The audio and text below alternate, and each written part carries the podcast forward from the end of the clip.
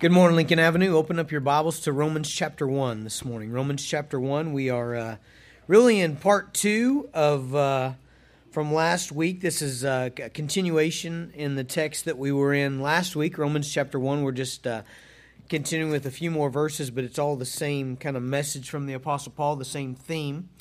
Romans 1, and I'm going to begin reading in verse 24. Therefore, God gave them up in the lust of their hearts to impurity to the dishonoring of their bodies among themselves, because they exchanged the truth about God for a lie, and worshipped and served the creature rather than the Creator, who is blessed forever. Amen. For this reason, God gave them up to dishonorable passions. For their women exchanged natural relations for those that are contrary to nature. And the men likewise gave up natural relations with women and were consumed with passion for one another. Men committing shameless acts with men and receiving in themselves the penalty for their error. And since they did not see fit to acknowledge God, God gave them up to a debased mind, to do what ought not to be done. They were filled with all manner of unrighteousness, evil, covetousness, malice. They're full of envy and murder, strife, deceit, maliciousness. They are gossips, slanders, haters of God, insolent, haughty, boastful, inventors of evil, disobedient to parents, foolish, faithless, heartless, ruthless. Though they know God's decree that those who practice such things deserve to die, they not only do them, but give approval to those who practice them. Father, we ask for your help today as we look at your word. Please help us to rightly interpret it. We ask for the power of the Holy Spirit to reveal, to show us Christ's glory. God, I pray that you would make us effective ministers to our culture, our family, our friends, our country, our world. Father, we ask it in Jesus' name. Amen. Verse 24 starts with the word therefore, okay? Now that's a real clear tie in that what Paul is about to say hangs on what he just said, okay? And so, if I can remind you of last week's sermon, basically, Paul begins in verse 18 saying, The wrath of God is revealed against all ungodliness and righteousness of those who suppress the truth. Then he goes on to talk about what truth he's talking about, which is that God is glorious. He's talking about the truth about God, his invisible attributes, his power, his glory, his mercy, his might.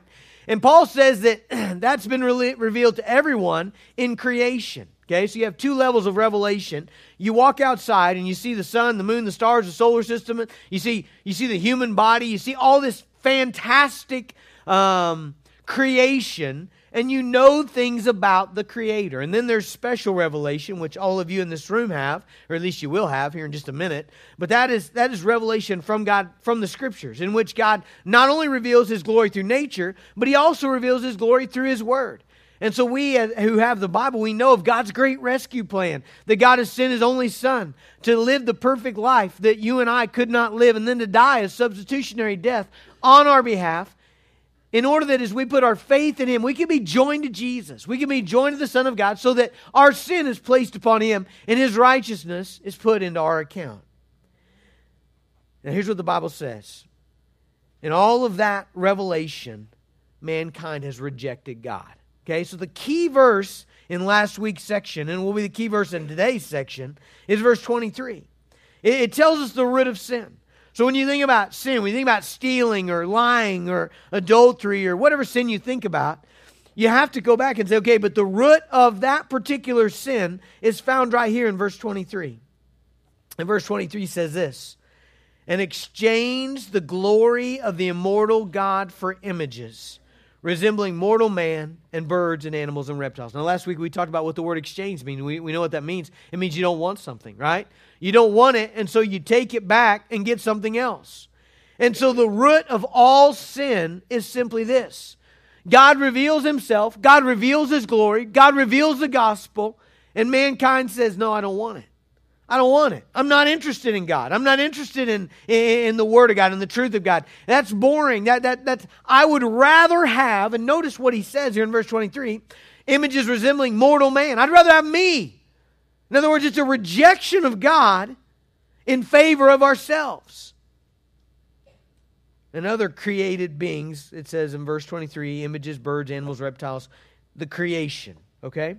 So that, that's the foundation of what we're going to look at. Now, today, Paul is giving us the implication. So, what happens inside of a man, inside of a woman? What happens in people when they say habitually, God, I don't want you? I, am not interested in you. You're you, that. This is boring. I don't want your truth. I want my truth. What happens to a people when they do that? Three key or one key phrase three times in this passage. Are you ready? Verse 26. For this reason, God gave them up to dishonorable passions. Okay, verse 28. They did not see fit to acknowledge God, and God gave them up to a debased mind. Verse um, I missed one actually. Oh, verse 24. Therefore, God gave them up in the lust of their hearts to impurity. Okay, now three times, Paul says the implication here is that God gives people up to their sin. All right, so the word the word gave up or give up means just that to hand over, to deliver, to abandon. So essentially, God is saying, You don't want me, you want yourself, you want your own sinful desires. And so God allows mankind to follow that route. God, in His mercy, in His grace, in His patience, you know, we, we say, God, I don't want you. I want something else. And God says, okay. And, and, he, and He allows us to chase that. He allows us to run after that thing in His place, that idol that we've rejected Him in favor of. Okay, now, as that happens, what we'll see here in this passage is that sin begins to take its toll on the believer, okay? So so if I say, "God, I don't want you. I don't want your glory. I don't want your way. I don't want your truth. I want Jason. I want my way. I want my truth. I'll worship what I want to worship. I'll worship my own sinful desires." As God gives way to that and allows me to have my own sinful desires, I begin to dig deeper and deeper into sin. I begin to be more vulnerable to the devil's temptation. Sin, when given time, always destroys. Man, that, that's just a great lesson to, to keep in your mind. Sin, given time, always destroys, okay? It, it, whatever sin it is. Okay, nobody ever has an angry, bitter heart and just harbors that anger and harbors that bitter. And for 10 years, they harbor it. And in 10 years, man, they're a better person than they were, you know? I mean, man, they're just great. You know, they're, they're, they're really, you know, good to their family and they're just pleasant to be around. They got all kinds of joy. I mean, that just doesn't happen, right? I mean, we know when, when, you, when you harbor your sin, when you continue in your sin, sin corrupts. There's a great verse in Galatians, Galatians 6, verse 7 and 8 says, Do not be deceived. God is not mocked. For whatever one sows, that will he also reap. For the one who sows to his own flesh will from the flesh reap corruption. Corruption is a word that means to go from better to worse. Okay, it's a word that, that describes in the Greek language decaying food. I cleaned out my fridge this week, and um, the stuff I, I, I brought out of there was not as good as the stuff I put in there. Okay, it, it, there's something that happens to it. It goes from better to worse. And in the same way, Paul is saying here that, that when you travel down the road of your sin, it has a corrupting influence upon your life. You know, as we as we begin to look at our world in view of Romans 1, what we've been learning in Romans 1. Okay, so we turn on the news and we find out in Ferguson there's, there's violence and, and, and there's rioting and there's uh, anger and there's hatred and there's murder and there's all this stuff, you know, in all these places. Okay, what is the root of that? What, what, what, what is the root of the violence in our cities and the despair that plagues our communities? And, and I would make the case it is right here. This is the root of all sin and misery. It is mankind saying, God, I'm not interested in you. I want something else. You know, break that down even further. Let's, let's take a small slice of what we see happening in our world. What, what's the problem with, with, with, with families without dads? You know, we read everywhere. That's one of the big struggles in our, in our nation is families without dads. So what's the root of that, okay? Now, if you're looking at this from a, a sociological perspective, you might say, well, the root is education, you know? In kindergarten, we need to have a dad class, you know, and we need to teach them, you know, or, or maybe you say, well, the root of this is uh, information, or maybe the root of this is, is a program. We need, we need a program to fix this. The Bible would say the root of that problem, like every other sin, is People have rejected God's plan in favor of their own plan. Men have rejected marriage and family and responsibility to care for others in favor of sexual morality, and that has produced what we see. And so what Paul is saying here, three times when he says God has gave them up, God gave them up, God gave them up, he's saying God allows men to run full force into their sin. Verse 24. Therefore, God gave them up in the lusts of their hearts to impurity. The word impurity is kind of a uh, uh, an all encompassing word for sexual morality. Okay, and, and so the first thing Paul says here is God gave them up, okay, in their rejection of God, God gives them up to sexual morality. Now, that might be a puzzle. You might be saying, well, whoa, you know, why, why would you say that they're rejecting God, rejecting His truth, rejecting His way would necessarily lead to sexual morality? Well, the case that Paul is making here is that when we run after our own passions, that will generally be the case. It will generally bear fruit in sexual immorality. And so we're talking about pornography, fornication, sex outside of marriage, adultery, breaking your, your, your, your vows. And, and, we see this other places in the scripture. 1 Thessalonians chapter 4. Uh, listen to this, verse 3. This is the will of God, your sanctification, that you abstain from sexual immorality, that each one of you know how to control his own body in holiness and in honor, not in the passion of lust like the Gentiles. Very interesting. You see the rest of it? Who do not know God. You see, Paul, Paul says basically a characteristic of, of someone who is rejecting God, a characteristic of someone who's saying, God, I don't want you. I, I don't want your glory. I'm not interested. This is, I want me. A characteristic of that lifestyle is sexual immorality. If we move into 1 Corinthians chapter 6. I mean, this is kind of a long passage, but let me work through it with you real quick. It says, Food is meant for the stomach, and the stomach for food, and God will destroy both, one and the other. So basically, Paul is quoting the Greeks here, saying, Hey, man, you know, you're thirsty, you drink water, you're hungry, you eat food.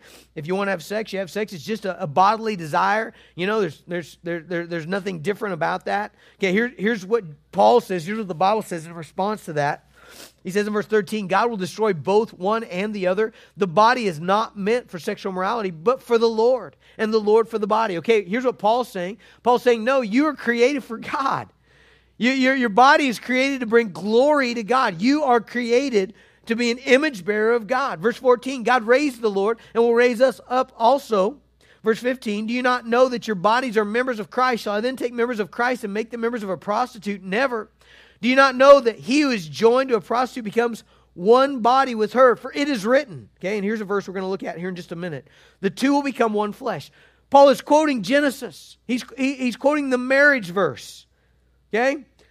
So the body is for the Lord. Okay? You're, you're meant to be joined to Jesus. You're meant to be connected to Christ. The, his spirit is to dwell in your body. And then you're meant to, you, if, if you choose so, you're meant to marry someone of the opposite sex. So the two become one flesh. Verse 17. He who is joined to the Lord becomes one spirit with him. Verse 18, flee sexual immorality. Every other sin a person commits is outside the body, but the sexual immoral person sins against his own body. So Paul connects immorality over and over again to our relationship with God. Okay, that, that's, that's the big picture here. Sexual sin is a rejection of God's plan. Now, the issue that we need to move into, just so we, we make sure we cover this, because this is kind of the big issue in this passage, is Next, Paul goes in verse 26 and he moves in verse 26 and 27 to give the particular example of homosexuality. Okay? So, verse 26 for, for this reason, God gave them up to dishonorable passions. For their women exchanged natural relations for those that are contrary to nature. The men likewise gave up natural relations with women and were consumed with passion for one another, men committing shameless acts with men and receiving in themselves the due penalty for their error. Okay, so my question to you would be this why, why does Paul spotlight homosexuality? Okay, so he just mentioned sexual immorality. And then in, starting in verse 28, he's going to rapid fire 20 different sins. Just boom, boom, boom, boom, boom, boom, boom, boom, boom. Okay, 20 of them. But why does he pause here in verse 26 and 27 and give a long explanation about how God has given them up to the sin, particular sin of homosexuality? The reason I believe that the reason I, I think Paul did that is because homosexuality provides a vivid picture of what Paul is talking about up in verse 23. Okay? So the, the clear teaching of this passage is that the root of sin is saying, God, I don't want you. I don't want your glory. I want me. Okay, that's verse 23. Remember? And exchange the glory of the immortal God for images resembling who? Mortal man. I, I don't want the creator. I want the creation. Okay? I don't want you, God. I want me. Now, homosexuality is, is a vivid picture of that because it's essentially somebody saying, God, I don't want you. I don't want your plan. I don't want your truth. And I don't even want the person you created for me. Okay, we'll get to that in just a second. I want me. I, I think that's why he uses it. It's just a vivid picture. It's like, wow, okay, I see how this all connects. All right, so homosexuality is basically saying, God, I, I, again, like every sin, I don't want you. I don't want your plan. I don't want your plan for marriage. I don't want your plan for family. I don't want your design for sex. And I, do, I, and I reject even the way in which you have created me. Matthew 19. I want to try to try to make this as clear as I can. Okay, so Matthew 19 is, is a passage in which um, the, the disciples and the Pharisees are asking Jesus about divorce. Okay? And, and their question is, hey, can I, can I get a divorce for any reason? You know, if, if, if the wife burns the, the supper every night, she's a terrible cook, she's not good at laundry, she's not a very good cleaner, you know, she's gained a little weight. It, can, can, I, can I get rid of my wife for any reason? All right, and so in that, Jesus answers that question, but he answers that question by first going back to creation. Okay? So, verse 4 he answered, Have you not read that he who created them from the beginning made them male and female? Now, why does Jesus begin by answering the question, Can I divorce my wife for any reason? by going back to creation? Well, let, us let's, let's follow him, okay? So, the first thing he says is, Hey, don't you remember when God created you? He created you male and female. Why? Next verse, verse 5. And said, Therefore, a man shall leave his father and his mother and hold fast to his wife, and they shall become one flesh. All right, follow Jesus' reasoning. God created you, male and female, for the purpose that you would come together, husband and wife, and become one flesh. Now look, look at this, verse 6. So they're no longer two, but one flesh. What therefore God has joined together, let not man separate. All right, so now, now he adds, not only are you created male and female for the purpose of marriage, so that you would get married, and in that union, God would be present. Okay, so it's a supernatural union. Now, the next question how is it a supernatural union? Well, that leads us to Ephesians 5. Okay, so in Ephesians 5, verse 25, Paul is talking about a husband and his wife, and he's also talking about Christ and his people, Christ and the church. And notice that in these two images, he intertwines them. Okay, he's basically saying the one is a picture of the other. Okay, so verse 25. Husbands, love your wives as Christ loved the church and gave himself up for her, that he might sanctify her, having cleansed her by the washing of water with the word, so that he might present the church to himself in splendor, without spot or wrinkle or any such thing, that she might be holy and without blameless. Is he talking about a husband and wife or Christ and the church? Both, right? I mean, he's, he's weaving in and out. Verse 28. In the same way, husbands should love their wives uh, uh, love, love their wives as he loved himself. For no one ever hated his own flesh, but nourishes and cherishes it just as Christ does the church. Husband and wife, Christ and the church. Verse 30, because we are members of one body. Okay, we're joined together. Verse 31, therefore a man shall leave his father and mother, hold fast to his wife, the same verse that Jesus quoted, and the two will become one flesh. There's the marriage verse. And then in verse 32, he says, This mystery is profound, and I'm saying that it refers to Christ and the church. What, what you essentially have is this you, you, have, you have Jesus and Paul reminding us that God created us male and female, okay? But that, that is an image of something greater. Okay, the something greater is Christ's relationship, his covenant relationship with his people. So essentially, God is saying, My plan is for you to have a relationship with me. My plan is for you to have a covenant relationship with me. Uh, uh, I, am going to come after you. I'm going to buy you. I'm going to put my spirit inside of you. We're going to be one. I'm going to take your sin. I'm going to give you my righteousness. Okay? That's the big picture. And then under that is a husband and a wife coming together as one flesh, forming a family, as a picture of God's covenant union. Okay? So what you have, let me let me say this again. You have Jesus' covenant union with his people. Under that, this is my family. There's a picture of us at Yellowstone National Park after we'd filled our bellies at the lodge, and we're sitting out on the, is the only one I could find this morning. Okay, so this is my family. All right, now my family is to be an image, a picture, right, of Jesus and the church. Now here's what Paul is saying. What happens when you scrap this? What happens when you say, I don't want a relationship with you, God? I don't want you. I don't want your covenant. I don't want to be one. I don't want your spirit inside of me. I don't want you to be my God. What Paul is showing us is that rejecting that affects this. You see, I can't reject that and it have no consequences on my life. So when I reject that, all of a sudden there's trickle down consequences. There's trickle down consequences for, for who I am as a person. And oftentimes, even the examples he's given in sexual morality. What's happening to this is if this represents marriage, what's happening to marriage in America? What's happening? It's it's it's disintegrating. Is it not? Why is it disintegrating? Is it because we have more marriage? We need more marriage books. Somebody just hadn't wrote the right book yet. I haven't wrote my "It's It's So Easy and It's Impossible" books for men and women. You know, I haven't. Is that why? We got more marriage books than they've ever had. You have more, right? And you could go to Barnes and Nobles buy more marriage books right now than in the history of the world. What's the problem? The problem is when people reject God. When they say, God, I don't want you. I don't want your law. I don't want your truth. I don't want your plan. Let me ask you this. What if in my marriage, Here's mm, where am I at? There I am. There's Emma. What if in my marriage I said, God, you know, thanks for your opinion, but it's not worth squat to me. Let me tell you what I think. I think I ought to be able to pursue my own desires, wherever that leads me. So if, if, that means, you know, that I find another gal, you know, that I'd like to spend some time with and have a relationship with, that's fine. Who are, who are you to tell me not? What happens? True? What happens when a culture of people say, God, I, I reject not only you, but I reject, I reject the way you made me. I, I reject marriage. I, re, I reject family. That's what's happening here. God gave them up to these things.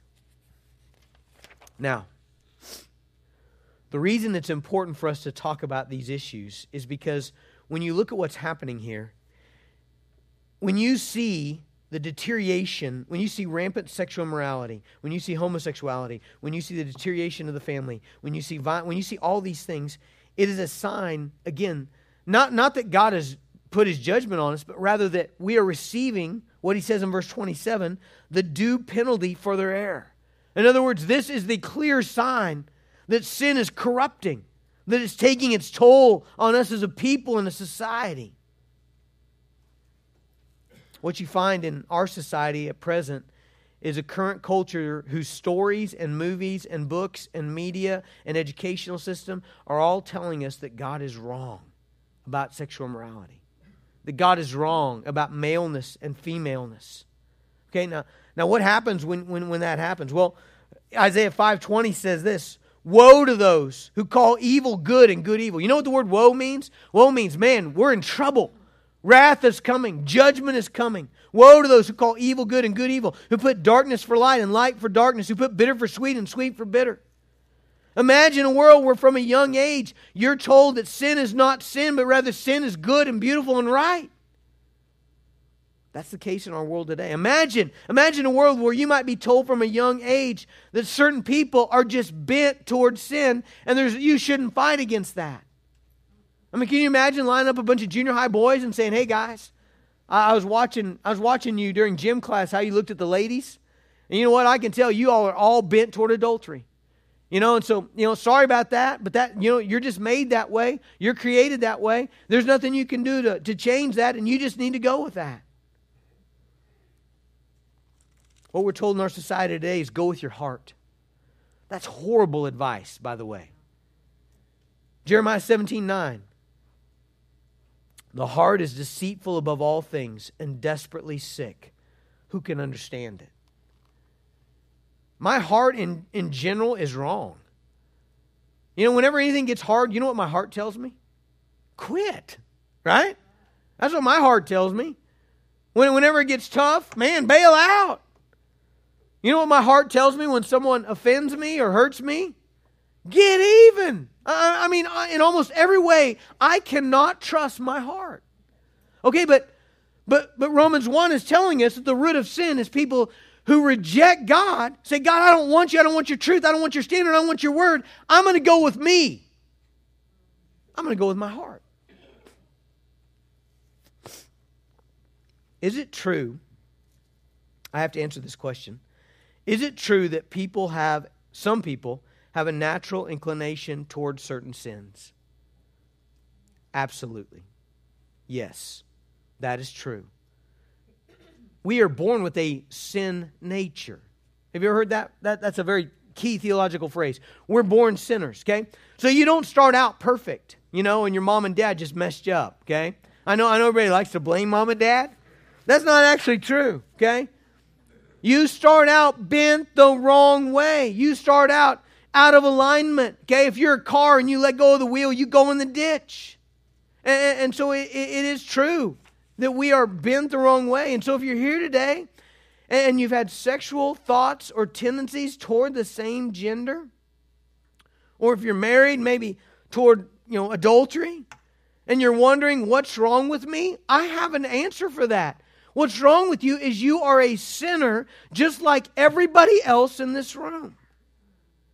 And just like the people in this room, you have an inclination towards sin. It may not be the same sin. I bet there's people in this room who have a natural inclination toward greed. You know, you're never satisfied. You always want what other people have. You've been that way ever since you can remember. You've always been the kid that had to wear the nicest thing and had to have the nicest toy and had to have, you know, and, and you've just never been satisfied. You're discontent and you have a natural inclination toward greed. Okay, here's the truth. The gospel of Jesus Christ can set you free from that. Okay? You don't have to throw up your hands and say, that's just who I am, you know? There are people in this room who have a natural tendency toward anger. My, my two oldest girls were in the 8.30 service, and they were sitting right up here front, so I used them. I said, you know, I got one daughter who, when she was three, someone would take her toy, and she would smile and say, I'm glad you get to play with that, you know? I have another daughter, two years apart, raised in the same house. If you'd have took her toy at three, she'd have grabbed the, the hardest blunt object she could, and she'd have pummeled you until somebody pulled her off, okay? Why? Did we mess up one of them? No, we have a natural inclination towards sin. And, and, and to say, to say, because I, I have a natural inclination towards sin, that I should just free fall to it. No. Sin destroys. And when, when, you reject the answer to sin, which is, which is the glory of God, the work of Jesus Christ, when you say, I don't want that, it's not interesting to me, I'm going to pursue all this other stuff, when you say that, you unhook the brake line and you, you plummet with nothing stopping you into sin. No law, no truth, no glory of God. You accelerate into sin. And that's exactly what we see happening in Romans 1. Now, Paul moves on and lists a whole bunch of other things, doesn't he? Verse 28, 29, 30, 31, 32. I mean, he lists a bunch of other sins. But what I, what I need you to see is that every one of those sins comes back to verse 23.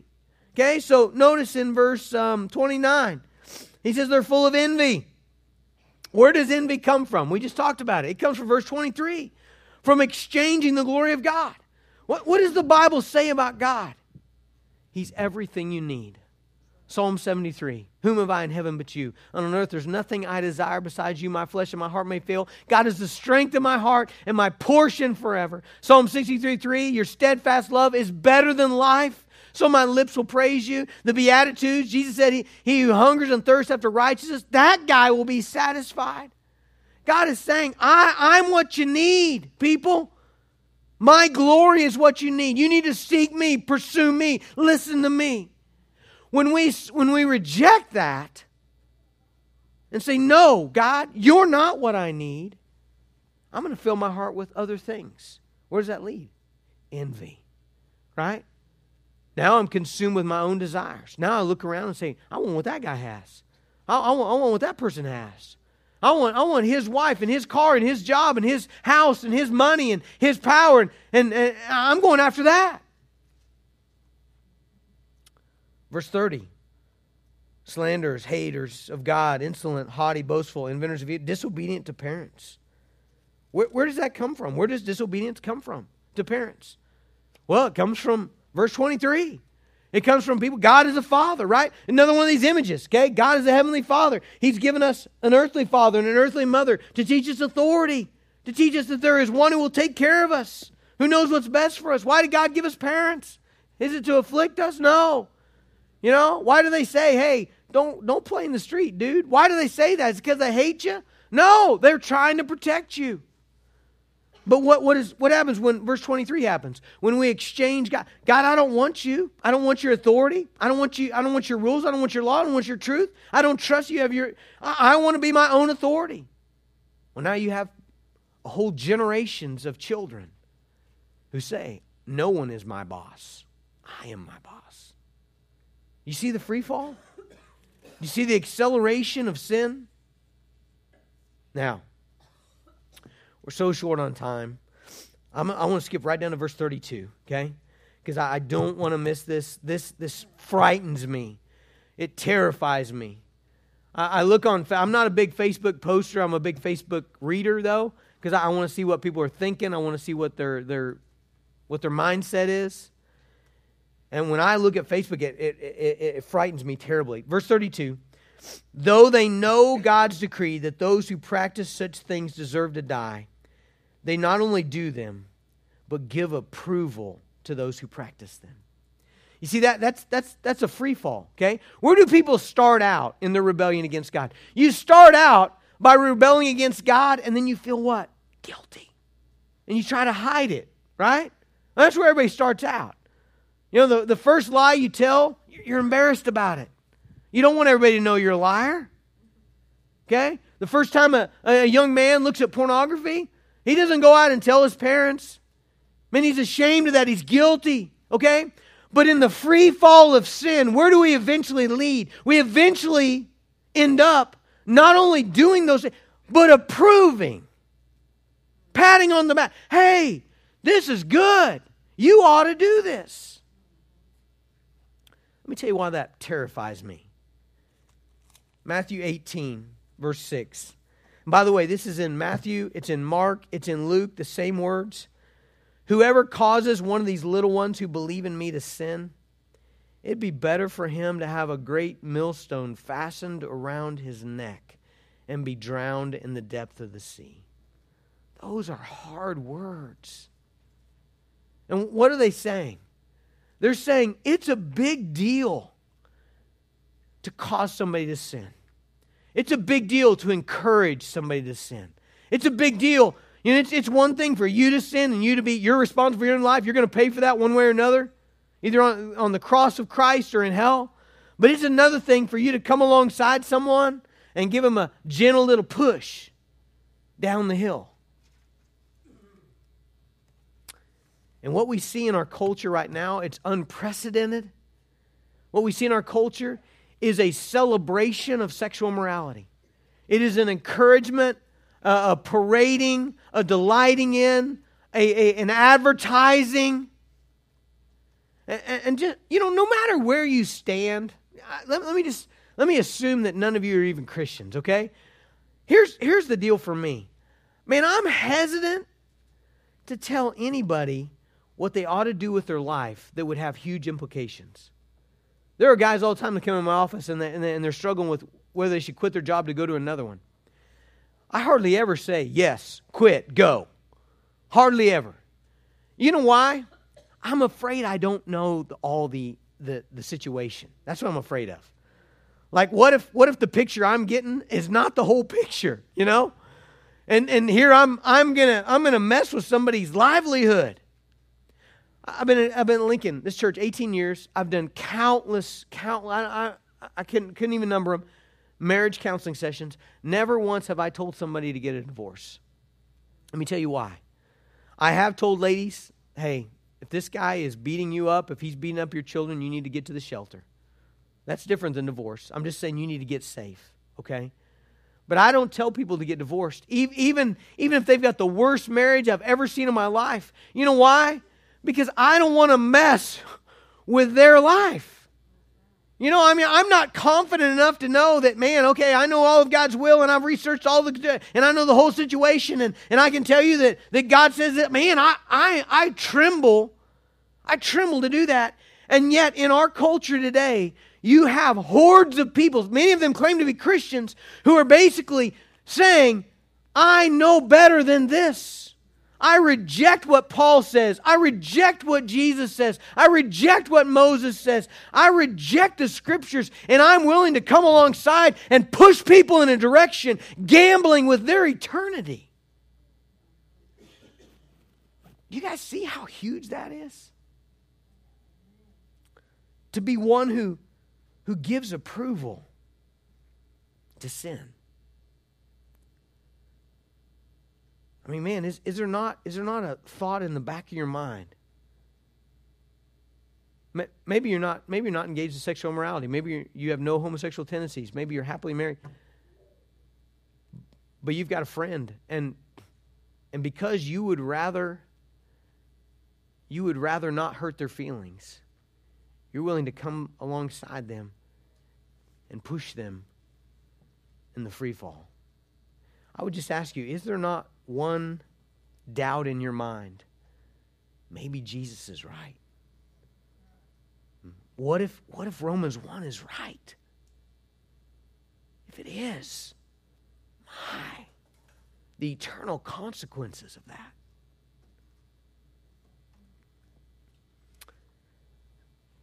So, we live in a culture that's in a free fall. What do we do? It's helpful for me to say what I don't do. Number one, I don't give approval. But number two, I also don't write poorly written angry tirades on Facebook.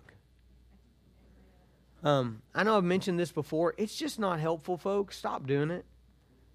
You know, first of all, your anger is not not appealing to anybody. Okay, when you get all hot and bothered up and you're as mad as a hornet and nobody nobody says, "Man, I want to be like that." You know, that's awesome. Give me some more. Woo!